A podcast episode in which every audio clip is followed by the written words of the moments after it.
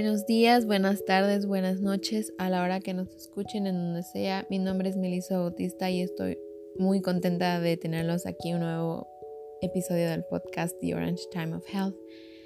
Este episodio, bueno, realmente todos estamos siendo bombardeados por un montón de información acerca de vacunación, de vacunas, de cuál es la mejor, de cuál no.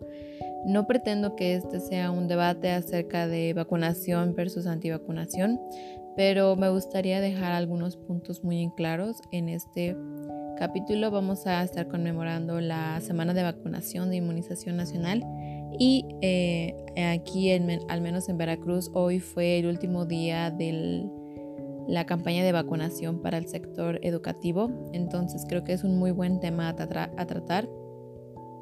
Quiero empezar diciendo, bueno, hay algunos temas, hay algunos puntos muy importantes que me gustaría tocar.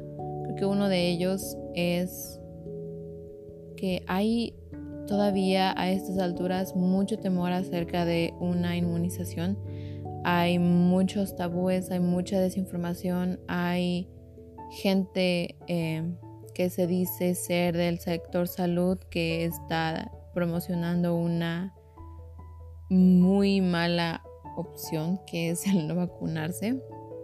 Pero bueno, vamos a como que desglosarlo por puntos.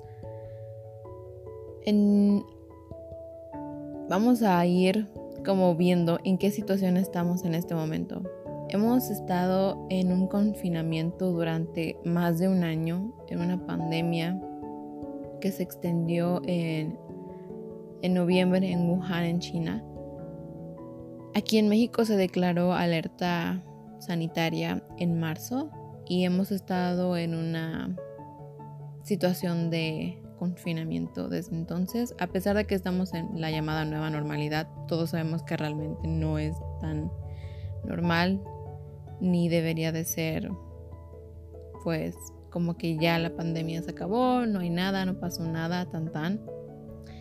Pero creo que es importante recalcar el hecho de que seguimos en una pandemia, la gente sigue enfermándose, la, la gente lamentablemente sigue muriendo y no podemos olvidar que muchas personas han muerto en esta pandemia debido a esta nueva enfermedad de la que no se sabe mucho la que todavía no hay un tratamiento, no hay una profilaxis tal cual, solamente se pueden dar servicios de, pues, ¿cómo llamarlo? De mantenimiento para que una persona pueda seguir con sus signos vitales normales.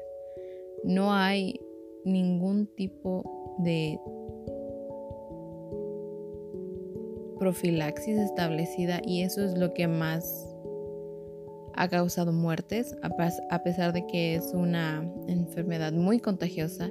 Hay enfermedades infecciosas en México aún más y no son tan mortales. Realmente esta pandemia se, se le salió de las manos al, al gobierno, al sector salud y sobre todo a nosotros. No hemos sido respetuosos de la pandemia, no hemos sido respetuosos de la sana distancia, no nos hemos quedado en casa, las, personas siguen yendo a fiestas, las personas siguen, siguen, siguen haciendo reuniones, van a playas. No podemos olvidar que al inicio de este confinamiento se les dijo no salgan en Semana Santa. ¿Y qué es lo que hicieron? Salieron en Semana Santa. Fueron a playas, fueron a fiestas, hicieron reuniones, fueron a un festival musical y eso disparó los casos aquí en México. Y no creo que podamos culpar a nadie más que a nosotros mismos por la situación en la que estamos actualmente, por el hecho de que la gente sigue muriendo, sigue enfermándose y se nos salió de las manos completamente.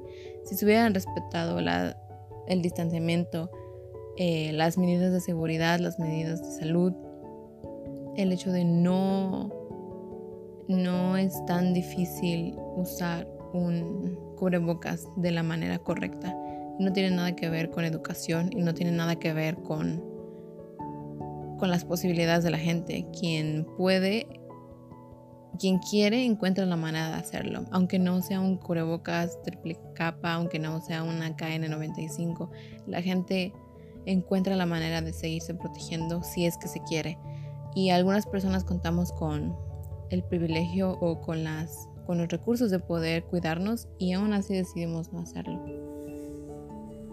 A un año de esta pandemia sabemos que existen muchísimas vacunas y todas ellas son de emergencia. Creo que esto es un punto muy importante que la gente no ha terminado de entender y que es ahí existe un miedo muy impregnado el hecho de, bueno, ¿cómo salieron vacunas tan rápido para esta, para esta enfermedad? Normalmente las vacunas tardan de 5 o 6 años en realizarse para que eh, se establezcan en un esquema de vacunación. Por ejemplo, en México tenemos un muy buen esquema básico de vacunación, es casi obligatorio, no dejan a un niño, a una niña inscribirse a una institución de, de educación si es que no presenta una cartilla de vacunación. Nosotros tenemos un buen esquema básicamente. Sin embargo, ¿cómo se hacen estas vacunas? Una vacuna puede estar en, la, en, tres, en tres fases.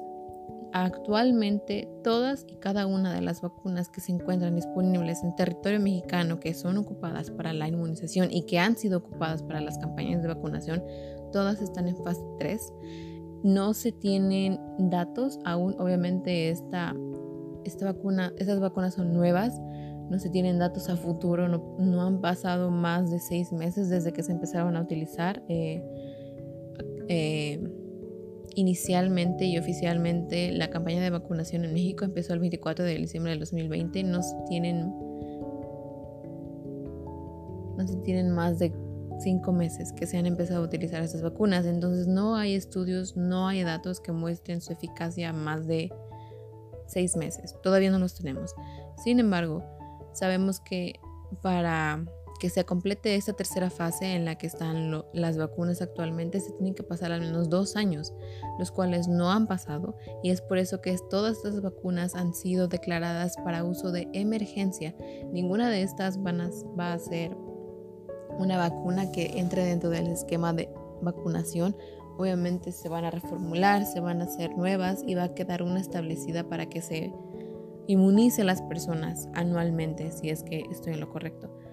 Sin embargo, están disponibles, estas vacunas están disponibles, estas vacunas nos protegen, nos brindan una protección. El otro día estábamos en una plática y me pareció muy interesante esta comparación que hizo un doctor y es que, bueno, hay muchos casos de VIH-Sida en México. Tenemos sumamente demasiados de VIH y SIDA. Pero si te dijera, hay un método no reutilizable, básicamente barato, que evita no solamente la enfermedad, sino que también previene de un embarazo no deseado.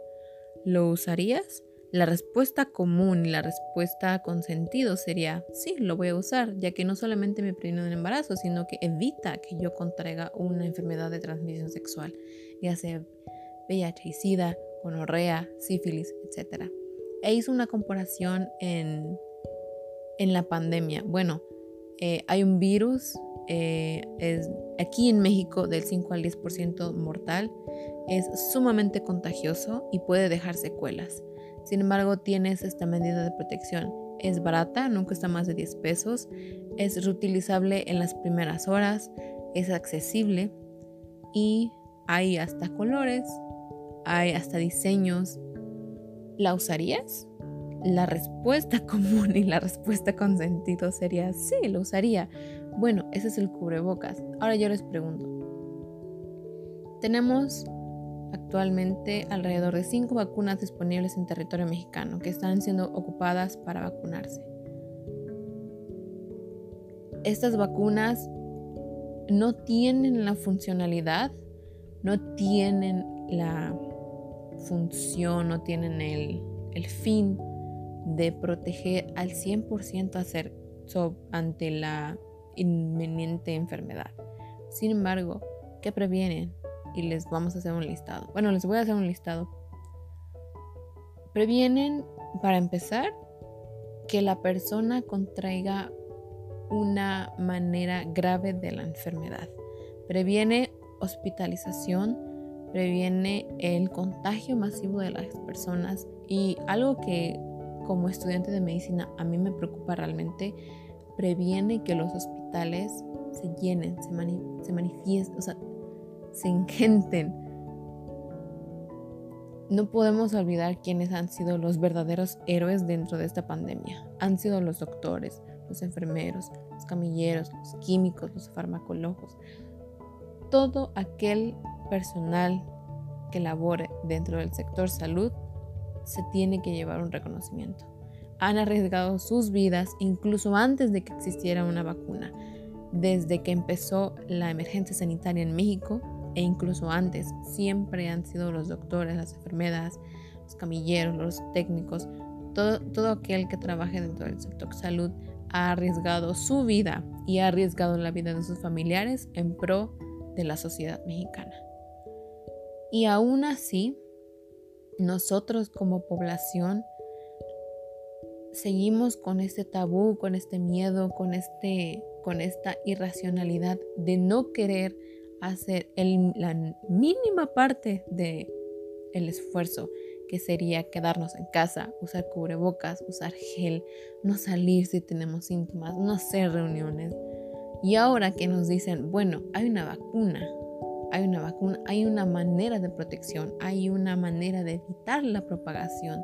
Y no solamente de evitarla, sino de ayudar al personal médico, al personal de salud, evitar que los hospitales se engenten y sigue habiendo personas que dicen, no, yo creo que no lo voy a hacer. Eso para mí es un punto de vista muy egoísta. No puedo a veces quitarme la imagen de la cabeza de un maestro mío, doctor, que murió el año pasado. Y no solamente de eso, sino de miles de, miles de personas, decenas de conocidos, muchas personas que no solamente contagiaron, se contagiaron de COVID-19, sino que también perdieron la vida. Y el personal de salud, aún tiene una vacuna, salió y ha dado el máximo desde que esto se salió de control, incluso antes y hasta ahora. Y me parece muy injusto que hoy, 25 de abril del 2021, siendo que la campaña de, inmunización empezó en diciembre del 2020, siga habiendo personal de salud que no ha sido vacunado, que no ha recibido la segunda dosis, que no ha recibido la primera y que se le siga dando importancia a otras personas. No creo que sea la manera de ser agradecidos con aquellas personas que han sacrificado y que han arriesgado su vida durante toda esta pandemia. Tener esta inmunización esta manera de protegerlos a ellos y a nosotros y no querer hacerlo es una manera muy egoísta y es una manera muy poco humanitaria de responder a cómo ellos han al trabajo que ellos han hecho durante toda esta pandemia. Pero incluso si no estuviéramos hablando de una vacuna como una vacuna de emergencia como las que estamos ocupando en este momento. Simplemente el tema. ¿Será prudente vacunarme? Todos sabemos que existe una muy grande, muy grande campaña de antivacunas. Pero para aquellas personas que no lo conozcan eh, o que no sepan el trasfondo, el trasfondo de esta, pues esta manera de pensar, esta vertiente, Hace algunos años en Reino Unido hubo un estudio acerca de la vacuna triple viral. Eh, un doctor hizo un estudio con aproximadamente 12 pacientes y publicó en una revista muy reconocida sus resultados, que habían sido congruentes a que la vacuna había tenido como resultado o como efecto colateral el autismo en niños. Y de la nada, toda Europa está sin vacunarse. Enfermedades que habían sido erradicadas en Europa, gracias a este estudio, volvieron a ser y ahora son endémicas en Europa. Este estudio no tiene fundamentos, no, tuvo la metodología, indicada, no tuvo la muestra indicada, no tiene ningún fundamento para decir que fue válido. Fue retirado de esta revista y al doctor se le retiró su licencia médica. Sin embargo, el daño está hecho. La gente cree que las vacunas son malas, que causan enfermedades. Hemos visto durante toda esta pandemia un montón de desinformación que causa este, infertilidad en los jóvenes, nos va a salir dos piernas, tres brazos, otro ojo. No es así, realmente, les, les aseguro, no nos vamos a, a volver otra especie de raza humana simplemente por vacunarnos. Sin embargo, yo creo que es una responsabilidad social muy grande la que tenemos el de vacunarnos, porque no solamente estamos decidiendo sobre nosotros, sino que decidimos sobre las demás personas. Si una madre eh, o un padre decide no vacunar a sus hijos, aquí en México no podrá ser ingresado en un sistema escolar, ya que, como les repito, cualquier guardería, cualquier este, kinder, primaria, incluso creo que hasta secundaria les piden una cartilla de vacunación, porque es lógico que si vas a convivir con demás niños, tendrías que estar inmunizado solamente para proteger, pues, para proteger contagios de ciertas, de ciertas enfermedades infecciosas que lamentablemente siguen siendo, que son actuales y que están vigentes en México. Esto es en México, en algunos otros países no son obligatorias, un ejemplo de ellos es Estados Unidos, estas vacunas no son un requerimiento para ingresar al sector educativo y es por eso que hay una gran crisis dentro de las personas que no son vacunadas. Y les voy a poner un ejemplo de por qué es una responsabilidad social. Pongamos el ejemplo de eh, un niño, edad, no sé, unos 7 u 8 años, está tratando de ingresar a una primaria, supongo que esa edad ingresa. Eh, y no tiene vacunas. Eh, sus padres dicen que es el derecho de ellos, es el, es el cuerpo de su hijo y están en todo su derecho de no vacunarlo. Perfecto. ¿Qué pasa si tuviera un compañero con una enfermedad autoinmune o un compañero con una enfermedad con inmunocomprometido? Es una responsabilidad social, ya que esta persona no es capaz de vacunarse. Pero nosotros que sí lo somos o las personas que sí lo son, tenemos esto a nuestro alcance y no hacerlo por una mínima, mínima, mínima probabilidad de efectos que no son ni siquiera mortales, yo creo que es una manera muy egoísta de verlo. Estas personas cuentan con nosotros para tener un mínimo de protección contra enfermedades infecciosas. Otra de las cosas que he escuchado demasiado mm, mientras está vigente esta campaña de vacunación es, ay, ¿qué vacuna me va a tocar? ay no, yo realmente quiero tal vacuna, este, tal vacuna es mejor, ta, ta, ta. Yo creo que una de las cosas que hay que entender es que no es menú. Hace poco estábamos en un simposio acerca de este, esta situación actual COVID y un doctor nos decía, es que no es menú, no tienes por qué estar poniéndote de exigente, no puedes elegir yo entiendo que muchas personas estén asustadas no solamente de vacunarse, sino de cuál vacuna es la que se van a aplicar.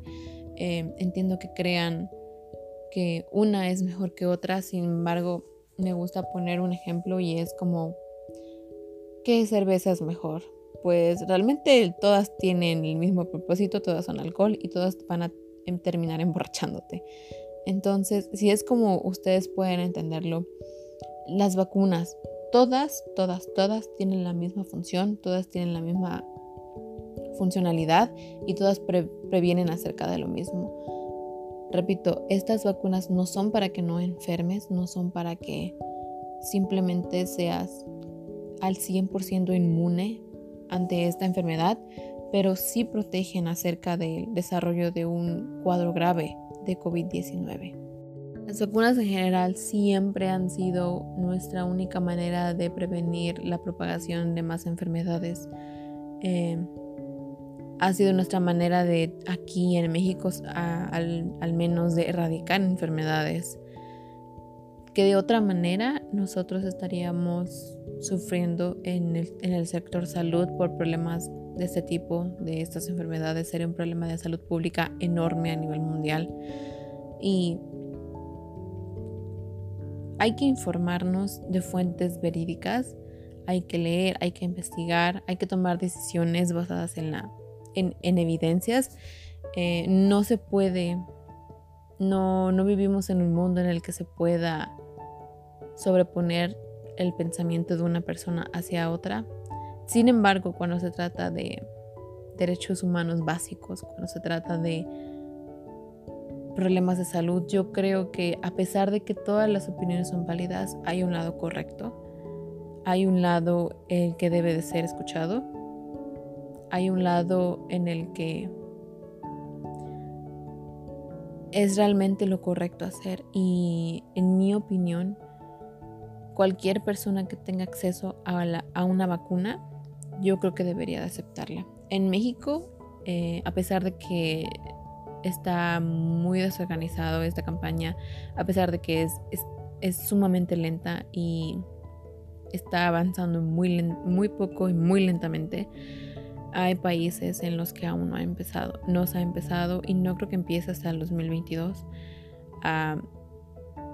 Nosotros hoy terminamos con, la, con el sector educativo. Lamentablemente no se ha terminado con el sector salud cuando debería de ser el primero, sobre todo las personas que están en primera línea en contra de esta enfermedad. Sin embargo, yo creo que gracias a esta vacuna, a cualquiera de las que están disponibles, podemos ver el rayito de sol al final del túnel nunca vamos a tener una vida normal después de esta pandemia. Otra cosa y otro tema que me gustaría tocar aparte es la salud mental. Hay muchísimas repercusiones. Todos hemos sufrido por pérdidas durante esta pandemia y no solamente pérdidas materiales, sino que pérdidas familiares. La pérdida de la libertad eh, ha sido muy grande. Sin embargo, estamos en el principio del fin. Y si podemos ayudar, deberíamos hacerlo. Recuerden que este podcast les trae capítulos mensuales. Muchas gracias por escuchar y recuerden, si tienen acceso, salgan a vacunarse.